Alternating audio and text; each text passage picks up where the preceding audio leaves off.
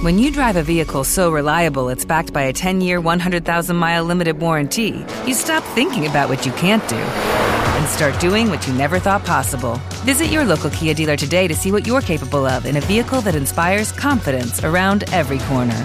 Kia, movement that inspires. Call 800 333 4KIA for details. Always drive safely. Limited inventory available. Warranties include 10 year 100,000 mile powertrain and 5 year 60,000 mile basic. Warranties are limited. See retailer for details.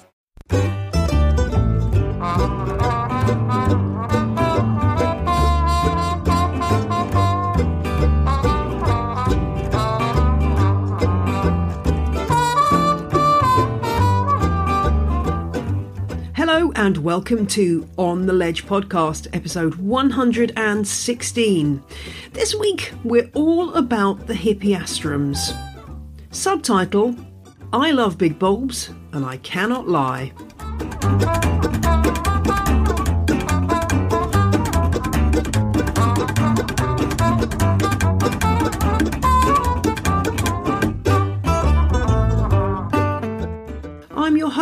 And plant enabler Jane Perrone. This week we're taking a look at the rather OTT Christmas bulb that is the Hippeastrum, often wrongly named as Amaryllis. We'll be looking at how to plant it and how to get it to flower on time and what to do afterwards so it flowers next year.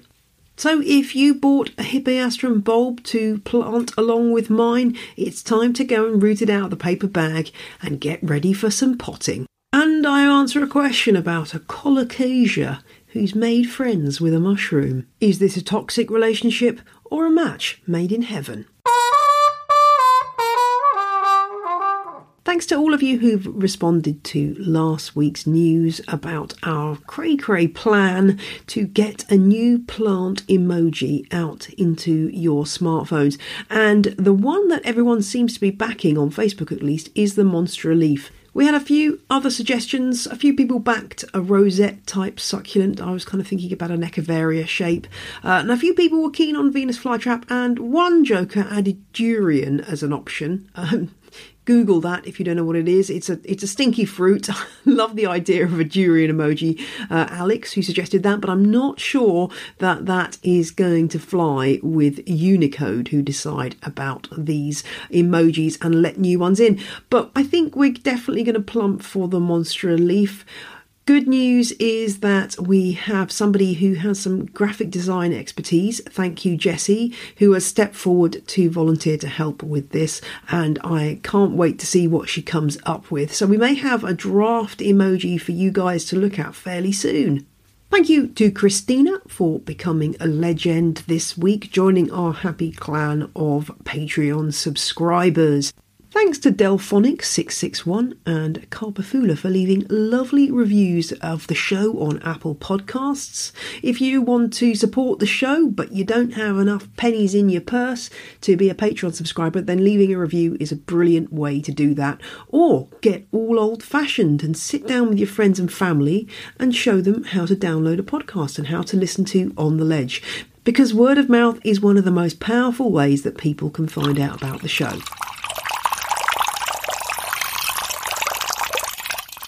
Hippeastrums are the Barry White of the indoor bulb world, massive and flamboyant, and maybe just a teeny bit cheesy, but in a good way. As amazing plants woman Anna Pavord puts it in her brilliant and simply titled book, Bulb, don't be snooty about them. They are fabulous things, and the whole point of them is their ludicrous size and their ability to knock you out from the far side of a room. First, let's clear up a confusion about the name. You may be more used to seeing this plant labelled as amaryllis, but that's actually a misnomer. Uh, that really refers to Amaryllis belladonna, which is a more refined and delicate uh, lily like bulb from South Africa, whereas Hippeastrums are from Latin America uh, and they've been hybridized extensively to produce a huge range of the trumpet like flowers that we know and love. And these trumpet like flowers, well, they're on this amazing tall, meaty stem, which does we have to admit, look rather phallic when in the bud stage of development, so do prepare yourself for that. When it comes to choosing a cultivar, it really depends on your aesthetics. There are showy, really OTT ones like the deep red crimson pearl and the frankly hideous double white and red striped dancing queen, and more subtle affairs such as the pale greeny white lemon star and the spidery cherry red and lime green La Paz. There are loads of places to buy bulbs mail order, but if you want to get started now, and you may need to do that if you want to have your bulb in flower for Christmas, it may be advisable to buy in person from a garden centre or other boutique plant shop. And when you're choosing those bulbs in person, you get the chance to choose the absolute pick of the bunch. So look for the biggest bulbs that you can find and make sure you give them a good squeeze to check they're nice and firm and they've got no big splits or signs of mould or rot. And you're also looking for a big cluster of juicy roots coming out the bottom of the bulb, which is a really good sign. If you want them to bloom in time for the festive season, it is a bit of a gamble. Most of the labels will tell you that they flower about six to eight weeks from planting time, but inevitably it does vary a bit. It depends on the conditions you have, the cultivar you've got, and how carefully you tend them. Uh, and before you get around to planting, they do need 12 to 24 hours of soaking. Now, this is quite easy. just take a, a, a, bowl or a wide vase and half fill it with tepid water, and then stick the bulb in the top Make sure the roots are in contact with the water and a little bit of the bulb can be underwater as well. Uh, soak them overnight or for a few hours and then they're ready to go and plant. So let's go and get my babies planted. I've got two bulbs, one red pearl, yes, the deep crimson uh, drama queen, and I've got a La Paz as well, which is the spidery one I referred to earlier. So it's going to be fascinating to see how they do. But before we start, let's just run over what we're going to need. These monster bulbs, contrary to appearances, don't need a monster pot. What you need is a pot that's just slightly larger than the circumference of the bulb. Terracotta works really, really well. You can use plastic, but whatever pot you choose, just make sure it does have drainage. Anna Pavord suggests a 2 to 1 mix of multi-purpose compost and grit. So I'm going to be using SylvaGrow peat free with a few handfuls of grit added in. And make sure that your potting mix is at room temperature when you pot the bulb so it doesn't have a horrible shock from being plunged into ice cold potting mix. Okay, I'm going to go off and get started. So come along and let's get these monster bulbs into their pots.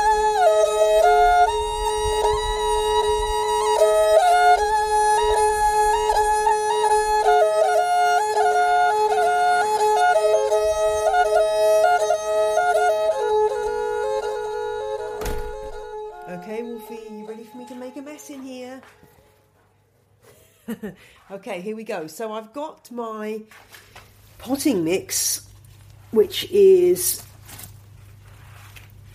nice and toasty because, as I said, you need to make sure that it's at room temperature so the bulb don't get a shock. I'm just giving it a bit of a stir.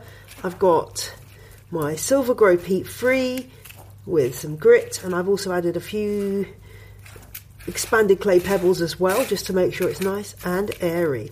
And typically, I haven't got any spare terracotta pots right now, so I am having to use plastic and then I will put these into a cache pot. Uh, so let's get my bulbs. Let's see how they're doing. They have been soaking overnight and they now should be ready to go. Look at that. What a beauty. Okay, so this is the first one is Red Pearl, which came from Peter Nyssen Bulb Company. Um, if you know that firm. I'll put a link in the show notes so you can find out more about them. So the bulb's looking really good. And I'm just going to check that the pot that I've brought in is the right size because that could be annoying. Yeah, that looks perfect. So there's about just about half a centimetre to a centimetre around the pot, uh, which will be absolutely fine. So I'm going to roll my sleeves up. I'm wearing way too many clothes because it's so cold today. And put some of my special mix in the bottom of the pot. Don't put a layer of grit or anything at the bottom because I think I've said before in the show it doesn't actually aid drainage, it makes drainage worse. And now I've just got to slightly judge as to whether the bulb has the right amount of room or not. Let's try this. Oh no, I need to take some out. This always happens, you put too much in and then you take a little bit out guess until you get the right amount. So the roots are going in.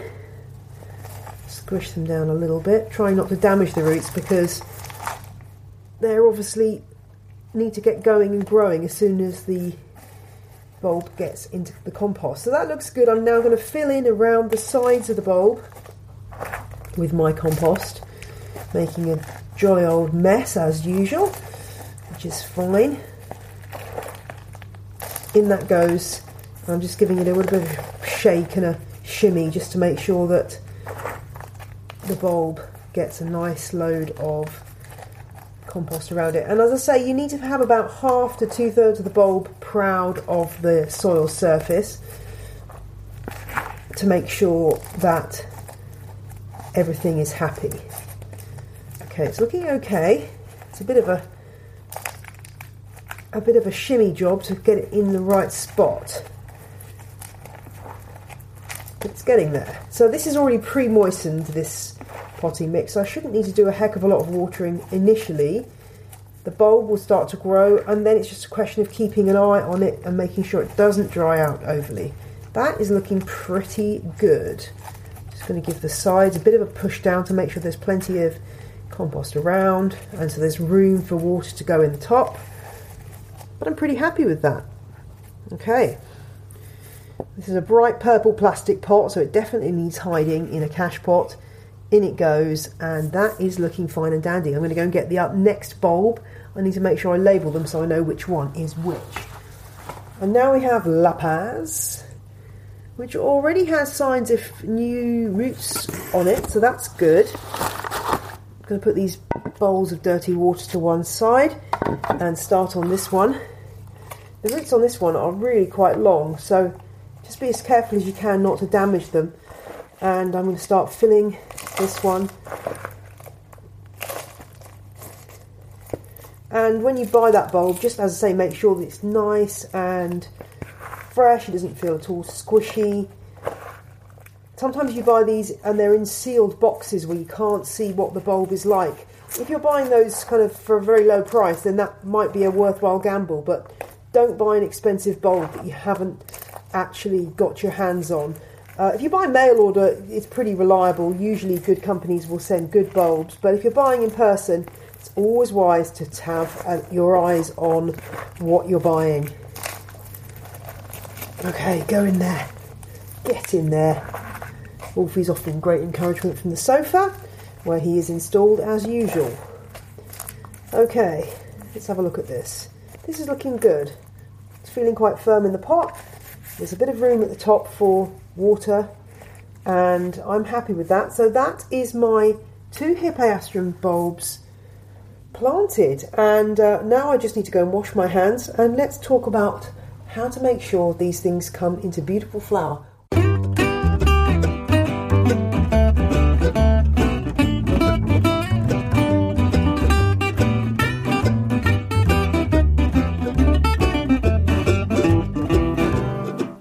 You're back in the office, and let's talk about how to get a lovely thick bud on your Hippeastrum. Mine have been put into my glass roofed conservatory, which is north facing but gets tons of natural light.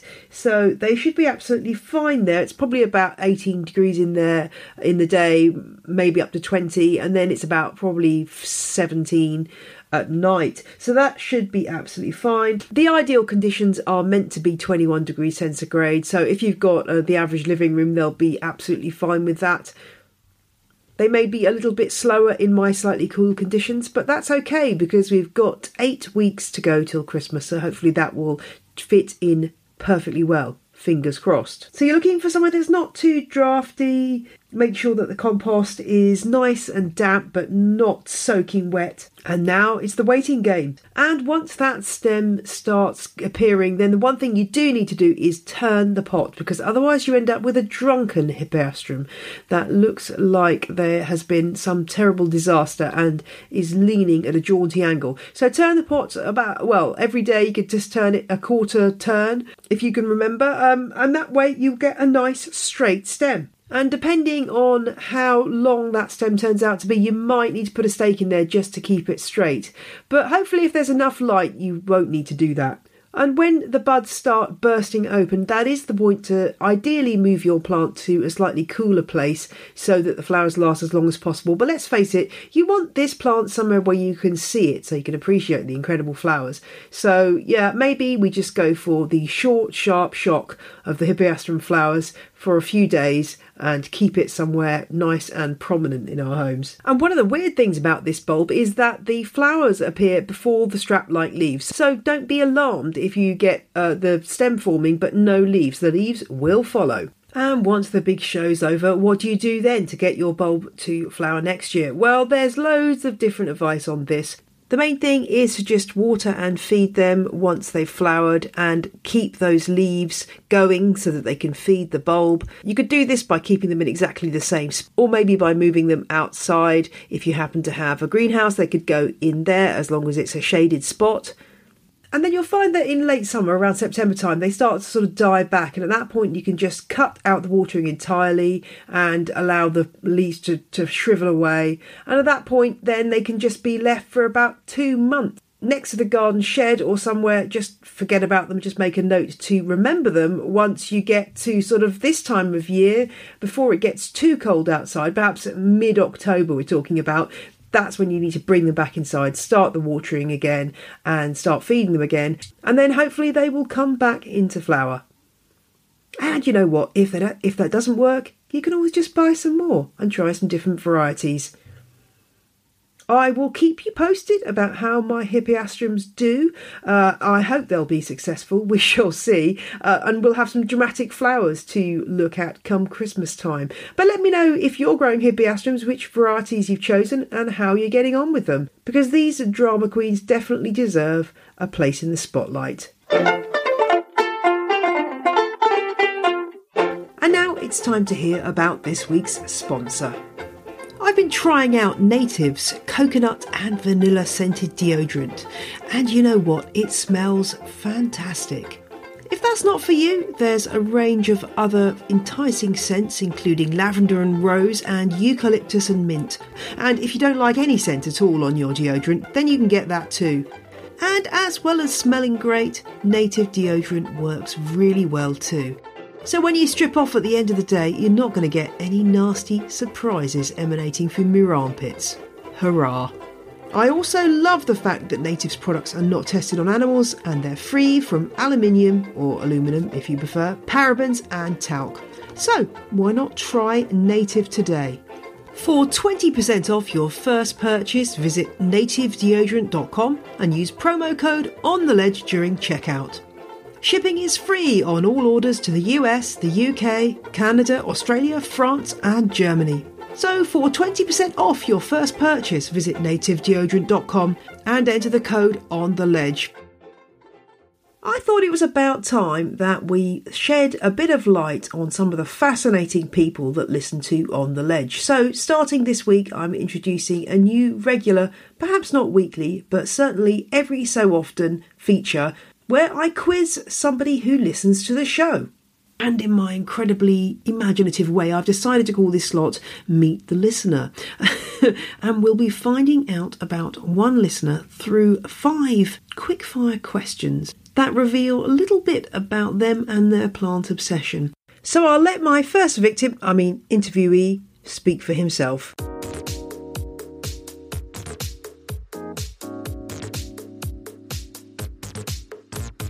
Hi Jane, my name's Steve. I live in Glasgow and I'm one of your Patreon supporters. Um, I have a huge interest in cacti and succulents, but also um, most other houseplants. Um, I'm a member of the committee for the BCSS branch up here in Glasgow, and um, yeah, I've been a, a big plant fan for about three years now. Question one There's a fire, and all your plants are about to burn. Which one do you grab as you escape? uh, that's an unfair question. Uh, I would want to save all of them. Uh, but if I have to just pick one, I would pick my string of hearts, as my husband bought that for me, and it has a lot of sentimental value. Oh, that's sweet. Next question. What is your favourite episode of On the Ledge? Uh, my favourite episode of On the is probably the Sansevieria one with Colin Walker from the BCSS. I just found it really, really uh, informative and it opened my eyes to lots of Sansevieria that I'd never heard of before, and I've got quite a collection. Question three Which Latin name do you say to impress people? I say all Latin names. I don't like using common names very often, um, but the, the one that gets most reaction is the Gesneriads. Uh, people think it sounds really funny when I talk about the Gesneriads. It sounds like some kind of uh, some kind of rich family. So yeah, Gesneriads. Love it, Steve. I gave a talk on houseplants recently, and the first question from the audience Did you say that the African violet was a member of the gonad family? Anyway, enough about me, on with the next question. Question 4 Crassulacean acid metabolism or guttation?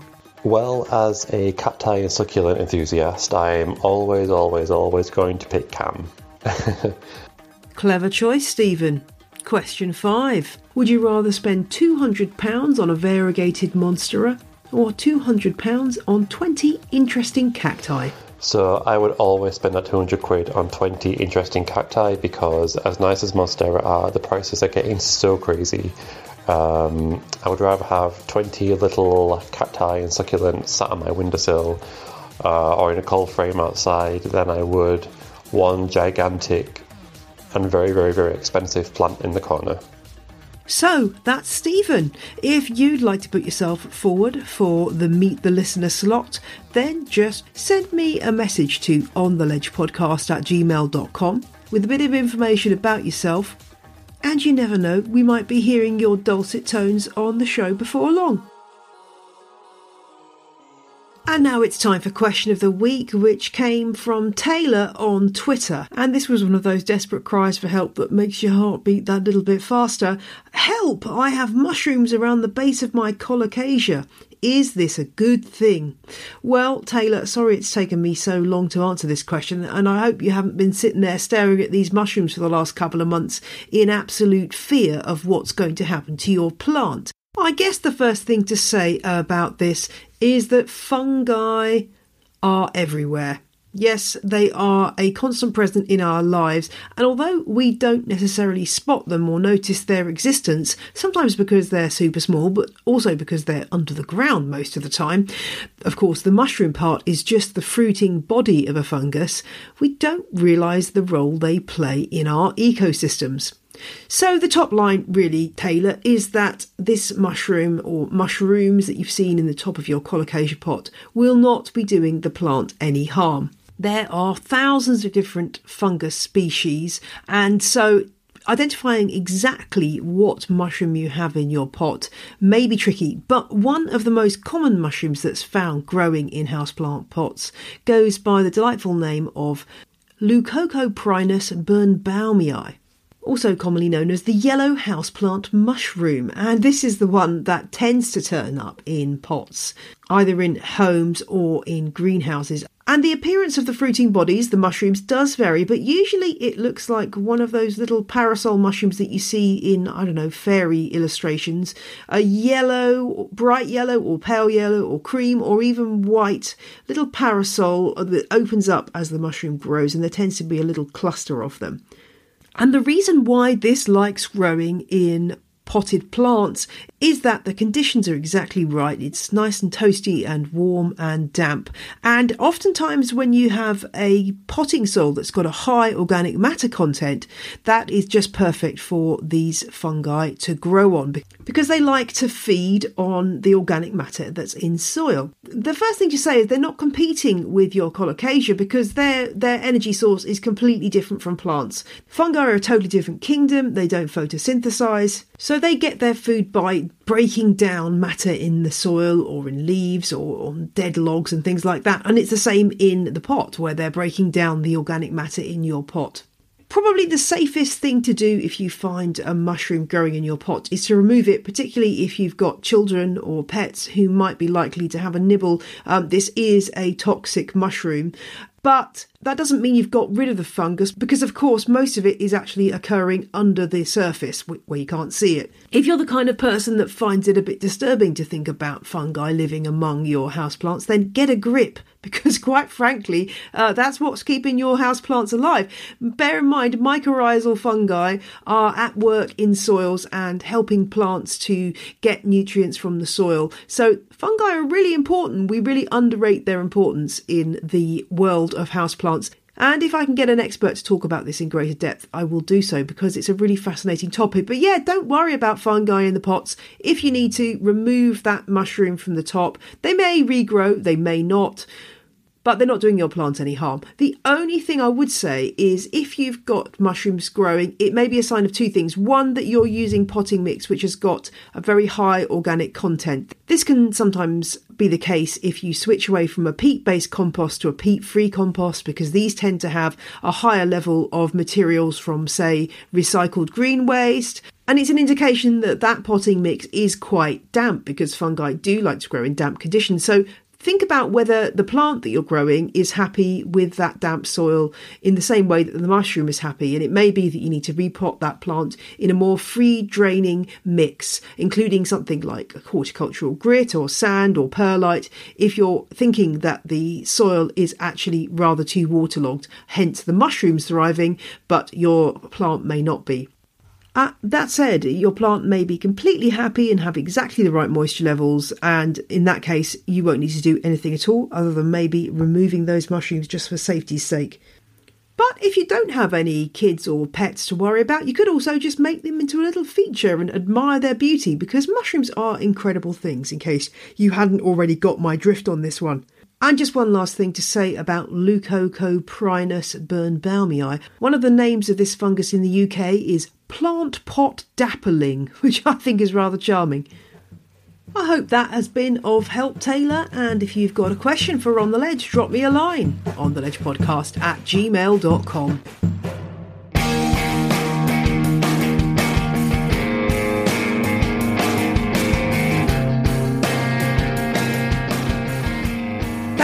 this week's show. I am taking a one week break next week. That's November the 15th, 2019. There will be no episode of On the Ledge. Boo! I know. But don't worry, I'll be back the following week, November the 22nd, with an episode on choosing plants for Christmas presents. And yes, that does include Christmas presents for yourself, which, in my opinion, are the best kind of presents. Until then, my friends, have a great couple of weeks. Bye!